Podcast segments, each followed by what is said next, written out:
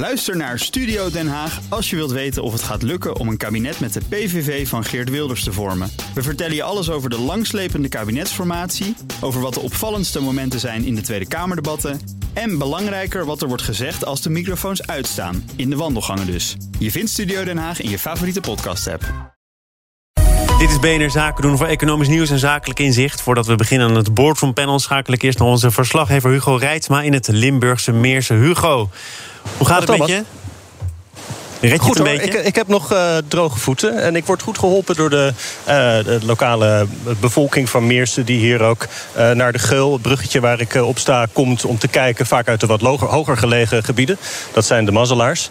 En die eh, leggen me dan een beetje uit hoe het zit, hoe dit vaker gebeurt. Maar zo erg eh, hebben, ze, hebben ze hier nog niet eerder gezien. Dus eigenlijk eh, hebben ze het allemaal wel al een keer meegemaakt... en houden ze het hoofd koel?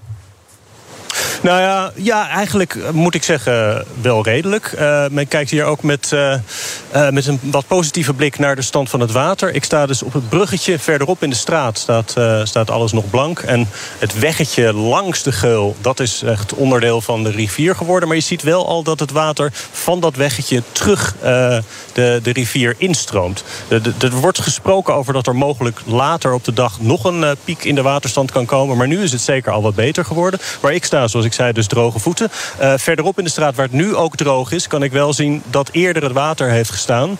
Eh, daar zie je ook dat mensen het gewend zijn. Want iedereen heeft duidelijk een pomp in huis. En daar wordt druk, vooral uit garages die wat lager liggen, eh, wordt, wordt water weggepompt. Mag duidelijk zijn dat, ondanks dat men hier ook gewoon nou ja, aan het pompen is en aan een kletspraatje aan het maken met de buren terwijl ze daarmee bezig zijn, dat de schade wel groot moet zijn in die lager gelegen gedeelte van Meersen. Ik sprak hier ook een man die, die kwam, hier, eh, kwam hier net kijken bij dat zijweggetje. Daar staat richting, een bord richting de Lifestyle Company. Dat is een mooi zwembad. Dat was, eh, was zijn zwembad. Even kijken, eh Ton Schepers was dat de voorzitter van het zwembad. En die legde me uit dat de schade daar echt wel heel groot moet zijn. Dat lag daar ergens. Eh, Het zwembad is niet te zien. Het is één grote massa, één zeemassa geworden. En eh, ja, het is een, natuurlijk verschrikkelijk om te zien. Het zwembad zelf kan je bijna niet meer zien. Het staat een meter hoog op dit moment. Dus eh, ja, we zijn als eh, vereniging zijn we vier jaar geleden zijn we gestart met dit zwembad op te knappen. We waren op dit moment eigenlijk bijna klaar. Ja, en dan gebeurt je zoiets. U had een filmpje hè, Ja. van eh, iemand die daarboven woont. Wat zien we hier? Dat zijn de gebouwen van Ja, dat zijn, dat Oh, ik zie de glijbaan. Ja, de glijbaan die staat nu gedeeltelijk in het water. Dit was natuurlijk een, gewoon een, een 50 meter bad. Ja, het is nu één grote kolkende massa bruin water. Ja, alles staat een meter hoog. Ongelooflijk. En dat zal wel schade geven. Dat geeft heel veel schade, want er staan natuurlijk een aantal pompen. We hebben een glijbaan en een, een, een, stroomversnelling. Ja. Dat wordt, door, door pompen wordt dat aangedreven. Die staan nu allemaal onder water. Dus het gaat een behoorlijke eh, ramp worden voor ons zwembad. We zijn vrijwilligers allemaal. Dus hoe we dit moeten gaan oplossen is eh, de grote vraag. Ja. Daar dus bij het zwembad veel schade. En verderop bij de huizen kan ik me voorstellen dat het ook niet best is. Nee, zeker. Je hebt vooral deze meneer. Volgens mij spaart hij ook nog eh, mooie auto's. Volgens mij staat alles blank hier. Dus eh, ja, dat is natuurlijk. En, en, hij niet alleen. Eh, Ja, heb je ook een sporthal, die staat onder water. Er is ook een hele grote fitnessclub, Ten. Die staat ook onder water. Daar zijn ze met man en macht zijn ze in het hoogste. Ze hebben er net zandzakken nog gebracht. Maar ik denk dat dat mosterd naar de maaltijd is. Heeft u het eerder zo erg meegemaakt? Nee, ik ben, ik ben 65 jaar. Ik heb dit nog nooit meegemaakt. Nee, nee. Hugo Reitsma maakt het ook allemaal mee, onze verslaggever vanuit het Limburgse Meersen. We gaan hem later vandaag ook nog horen op BNR. Het toekennen van meer bevoegdheden bij raden van commissarissen... moet het toezicht op accountantskantoren verbeteren. En de oud-Danone-topman Emmanuel Faber zegt te zijn opgeofferd... om de aandeelhouders van het concern tevreden te houden. Dat en meer bespreek ik in het Boardroom Panel. En daarin zit AG Telleman, managing partner bij Twijnstra Gudde... voorzitter van de Sportraad in Amsterdam. En Ilona Haier, voormalig topvrouw bij DSM... nu onder andere commissaris bij Corbion. Welkom, fijn dat jullie er zijn. Dankjewel. Laten we beginnen, Ilona, dat zeg ik ook tegen jou, over de accountants. Want Wopke Hoekstra, de demissionair minister van Financiën... heeft een wetsvoorstel gepubliceerd... waarin hij het toezicht op accountants wil aanscherpen. Uh, ze krijgen te maken met meer controle op hun werk. Onder andere omdat er een verplichte raad van commissarissen komt. En Ilona, ja, ik zei het net een beetje grappend... maar jij bent een beetje klaar met deze toezichtdiscussies? Nou ja, behoorlijk toezicht, daar ben ik natuurlijk voor. Maar ik vind wel dat, uh, dat de reflex van steeds meer regels, procedures, toezicht aanscherpen op elk uh, schandaal dat voorkomt wel een grote is. En zo voelt het ook een beetje. Um, en daarbij vraag ik me in dit voorstel af eh, van wat ik er heb gelezen, als die twintig uh, accountantskantoren die nu ook een raad van commissaris moeten gaan inrichten, want daar gaat het uh, in feite in eerste instantie om. en dan ook nog met ehm, meer bevoegdheden in een raad van commissaris dan bijvoorbeeld nu al bij beursgenoteerde bedrijven zo is. Ja, dat vind ik wel een interessante. Zonder exacte details te weten wat dat dan betekent en wat daar dan weer het effect van gaat zijn bij andere raden van commissarissen. Of krijgen we nu categorieën raden van commissarissen, afhankelijk van waar je toezicht houdt? En dan heb je een andere wetgeving. Ik nou, Wop Hoekstra heeft die accountants natuurlijk al een tijdje in het vizier. Heeft ook wel de gelegenheid geboden, de tijd geboden aan de branche om zelf tot verbetering te komen. Er zijn, ik weet niet hoeveel commissies aan het werk gesteld. Uh, ze hebben uh, verbetering moeten kunnen laten zien. Is in de ogen van Wopke Hoekstra onvoldoende gebeurd. Ja. Uh, die commissies waren ook niet altijd even mals over de verbeteringen in de branche dan volgt er op een gegeven moment een wet. En dan staat er in die wet, we gaan het toezicht anders organiseren. Is dat niet de logica zelf? Nou, ik vind dus behoorlijk toezicht ook echt prima. Maar nu gaat het verder dan het elders is georganiseerd. Dat wordt ook duidelijk zo uh, vermeld. Dus daar kun je een vraagteken bij zetten. Um, uh, en wat is dan de rol van een raad van commissaris versus een raad van bestuur bijvoorbeeld nog?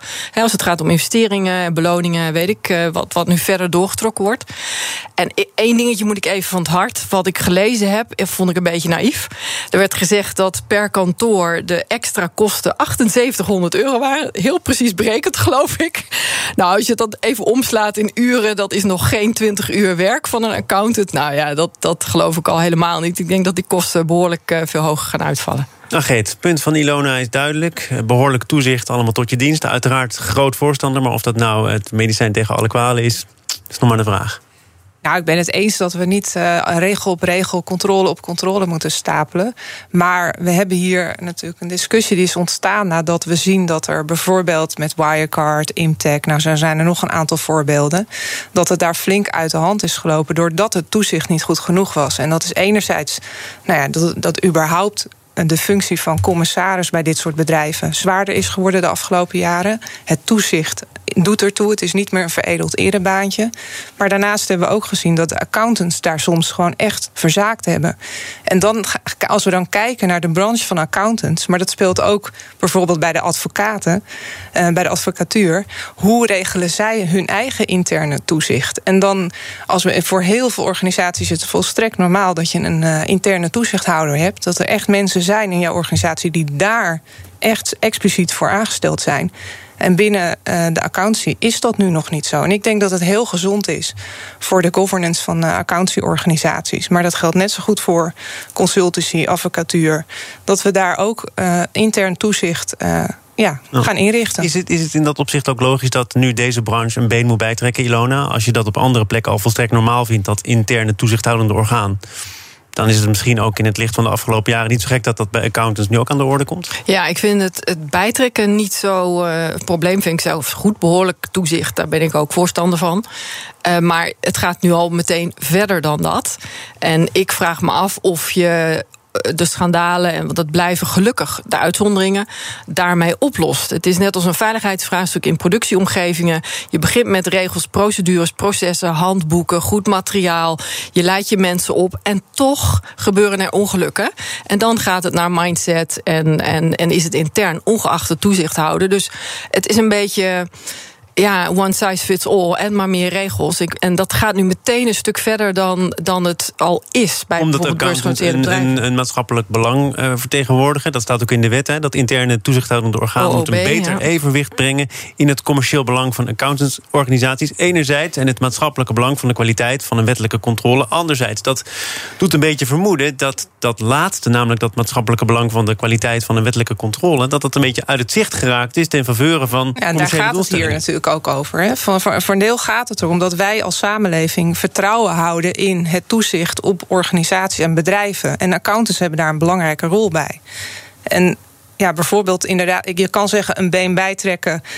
Als je het vergelijkt met andere bedrijven en organisaties, dan loopt, zou je ook kunnen zeggen, ze lopen nog wat achter. Want een interne toezichthouder, een raad van commissarissen, betekent ook, dat stond ook in de nieuwe regels, dat het idee is dat uh, de winstbestemming niet automatisch uh, zomaar naar de, naar de aandeelhouders gaat, naar de partners vaak van die organisaties, maar dat de RVC daar ook eerst over gaat of een toets op doet.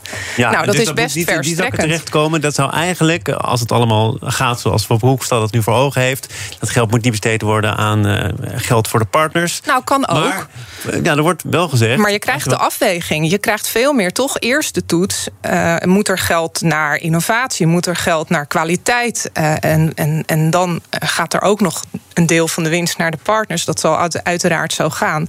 Maar je houdt toch eerst een stap, uh, eerst een toets van hebben we ook een investering in kwaliteit en innovatie nodig. Dan word ik het niet helemaal eens. Nee, dat klopt. Niet, Ilona, ja. maar nou, kijk, maatschappelijk belang is dat inderdaad uh, de accountants hun rol goed vervullen.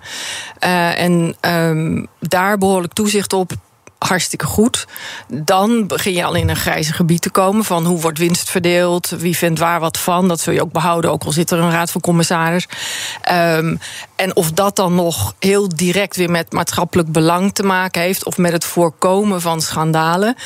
Ja, misschien dat dat wel voor een deel helpt, maar ik vind um, dat er niet alleen maar een reflex van meer toezicht en strakkere en meer regels moet komen. In de praktijk aan de ontvangende kant in het bedrijfsleven weet ik ook wat dat betekent. En het lost echt niet alles op. Wat betekent dat dan? Nou, heel veel meer uren aan besteden, heel veel meer kosten aan besteden.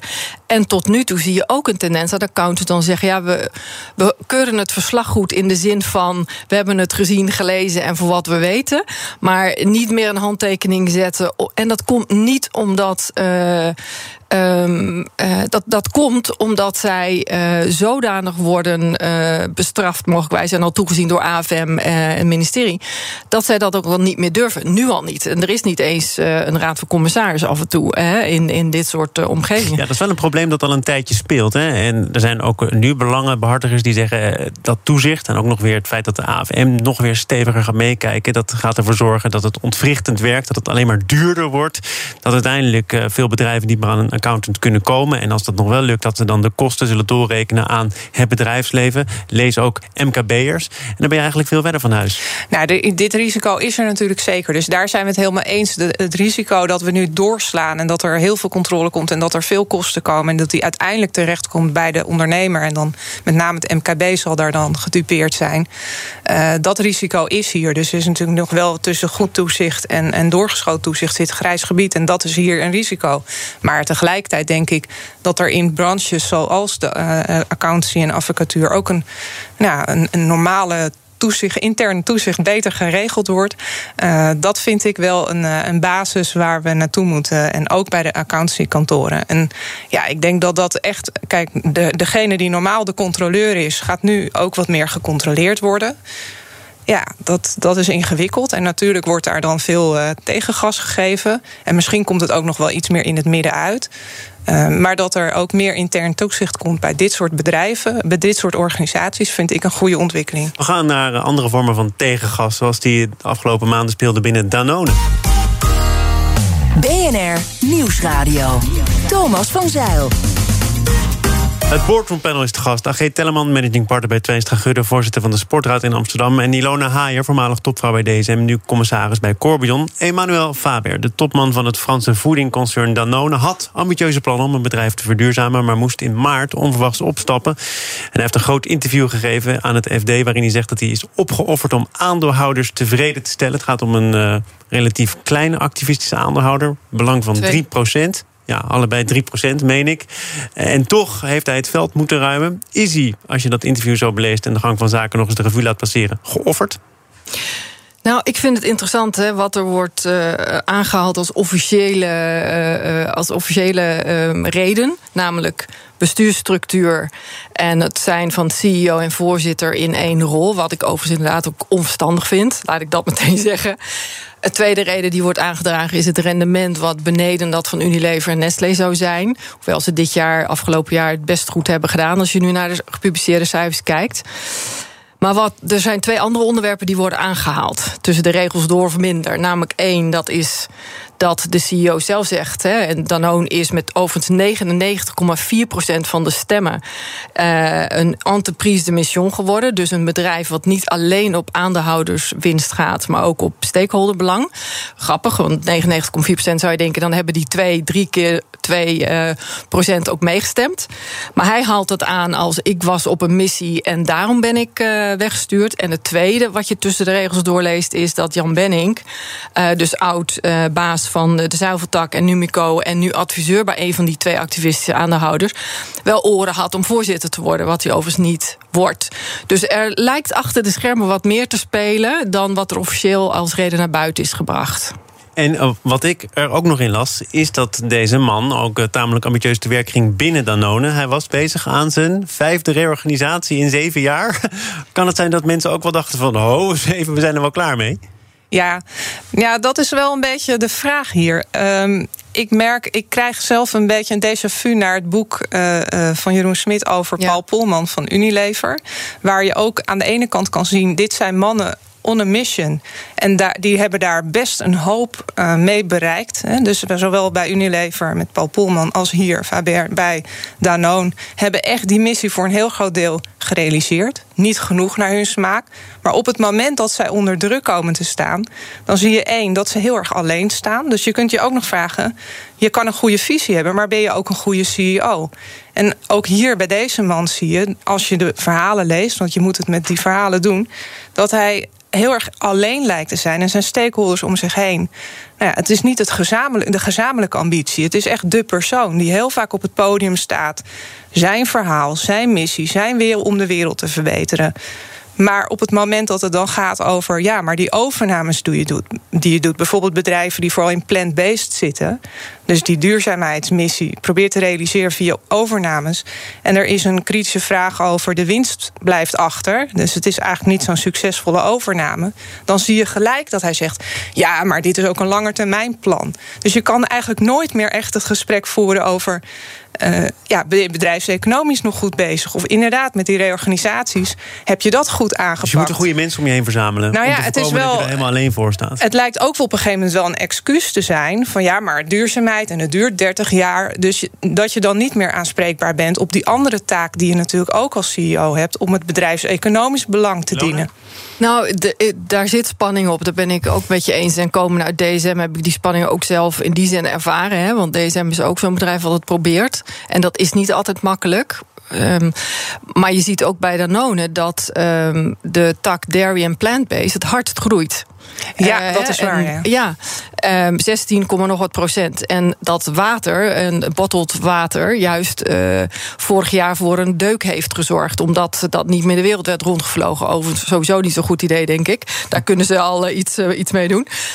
Maar ik vind het onderwerp wat je aanhaalt en wat ook heel sterk spreekt uit het boek Het Grote Gevecht, namelijk dat een van de punten die wordt aangehaald, wat Paul Pomman ook zelf zegt, aan het eind van het boek zegt hij, wordt hij gequote van als je snel rent, kom je alleen het, verst, maar um, je moet het gezamenlijk doen, dus je moet wat minder snel maar met elkaar. En dat impliceert dat hij zijn team niet mee had, hoewel Unilever nog steeds, eh, als je kijkt naar wat ze doen, uh, heel veel doet op het gebied van plant-based, de switch en alles. Maar nu je Unilever aanhaalt, jullie dat allebei doen. Ik kwam in een eerder artikel uh, Ellen Joop tegen, hè, nu CEO van ja, Unilever. En die zegt: Het is een fictie om te zeggen dat een duurzaam geleid bedrijf niet samen kan gaan met een bedrijf dat ook veel rendement realiseert. Denk Heeft u daar gelijk in? Of, of is dat eigenlijk toch wel nagenoeg onmogelijk? Ja, kijk, waar de spanning zit, is voor mij als je een beursgenoteerd bedrijf bent en je uh, dan, dan acteer je in een set regels. En laat ik het een soort van accountingregels noemen. Die iets afdwingen. Daar zijn we weer. Ja. Um, waardoor je te maken krijgt met, uh, met um, groei- en winstberekeningen. die niet nu meenemen dat er CO2-prijzen zijn, living wages zijn, uh, recycling, uh, verantwoordelijkheden zijn, noem maar wat. Als dat er wel zo zou zijn, waar die Green Deal natuurlijk voor een deel ook over gaat in de EU. En je krijgt een soort level playing field voor Precies, die beursgenoteerde ja. bedrijven, die er nu niet is.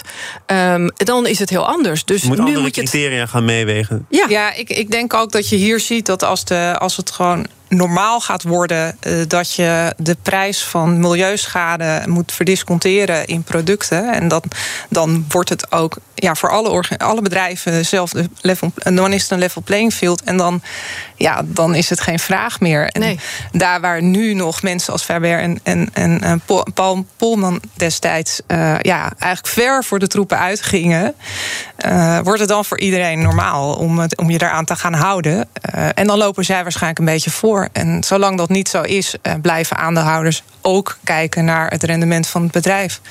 Dan nog even kort naar een bedrijf dat zich ook aan allerlei regels moet gaan houden. De Franse overheid heeft Google een boete van 500 miljoen euro opgelegd eh, wegens schending van auteursrechten. De mededingingsautoriteiten hadden Google bevolen een deal te sluiten met Franse mediabedrijven voor het plaatsen van nieuwsartikelen op het platform. En daaraan is niet voldaan. Um, ik sprak daar gisteren ook over met uh, Christian Alberding-Tijm, advocaat van bureau Brand. Hij is gespecialiseerd in het auteursrecht. En hij zegt dat die media-uitgevers, ook al nemen ze het op tegen Google, hun poot stijf kunnen houden.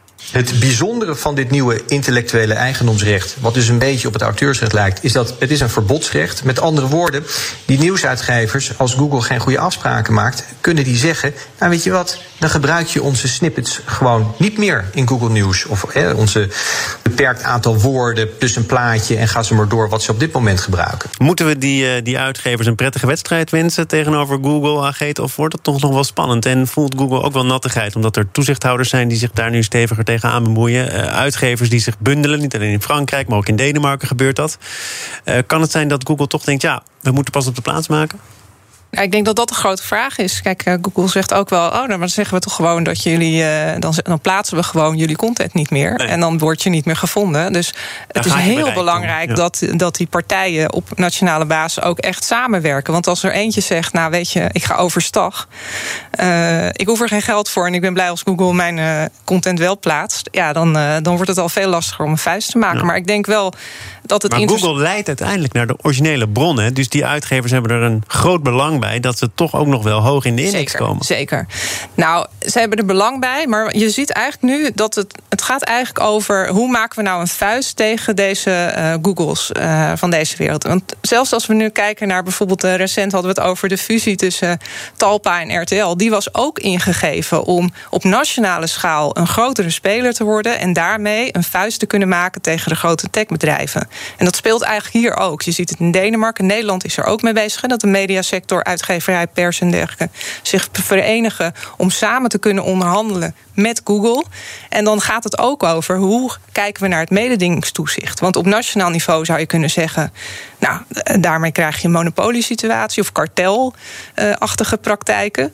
Nou, er is een brief door de mediasector in Nederland aan de informateur gestuurd van, nou, zorg nou dat er in Nederland ook veel meer samengewerkt kan worden. Want alleen samen kunnen we een vuist maken tegen een bedrijf als Google ja, het is natuurlijk wel een belang ook als, als lezer dat, er, uh, dat zij een verdienmodel houden. Gaat dat lukken? Andere wetten die nu, die nu spelen, andere soorten van toezicht en dus die krachtenbundeling, Ilona? Ja, ik denk ook dat het niet gaat over het uitgeversrecht aan zich, maar over macht. En uh, je hebt natuurlijk ook gezien, begin juli heeft Biden in de US ook een decreet getekend hè, dat misbruik van monopolies onder meer in de technologie sector moet tegengaan um, en moet voorkomen. Want er heeft een te sterke consolidatie uh, plaatsgevonden, uh, staat daarin. En dat zie je ook alsof de fysieke wereld en de virtuele wereld twee verschillende dingen zijn. In de fysieke wereld kon je monopolies niet voorstellen. Ik weet begin jaren negentig, KPN op de markt, Libertel kwam, KPN werd gemaximeerd aan een bepaald marktaandeel om een duopolie en later die markt vrij te geven. Omdat we nou eenmaal uh, onder die voorwaarden met elkaar hebben afgesproken dat we werken. Dat lijkt nog niet zo te zijn op de virtuele wereld, zeg maar, in de technologie sector. En daar beweegt het naartoe. En daar is, daar is het uitgeversrecht één uh, uitspatting van. Maar dat lijkt groter te worden. Dankjewel, Ilona Haier, commissaris bij Corbion, eerder topvrouw bij DSM. En Agit Telleman, managing partner bij Twijnstra Gudde, voorzitter van de Sportraad in Amsterdam. Dank voor jullie bijdrage aan het Boardroom Panel. Zometeen het laatste half uur van BNR Zaken doen, met daarin aandacht voor het wonen van de toekomst voor 55 plus. Bij BNR ben je altijd als eerste op de hoogte van het laatste nieuws. Luister dagelijks live via internet. Bas van Werven. En heel langzaam komt de zon op rond dit tijdstip. Je krijgt inzicht in de dag die komt op BNR, het Binnenhof in Nederland en de rest van de wereld. De Ochtendspits. Voor de beste start van je werkdag. Blijf scherp en mis niets.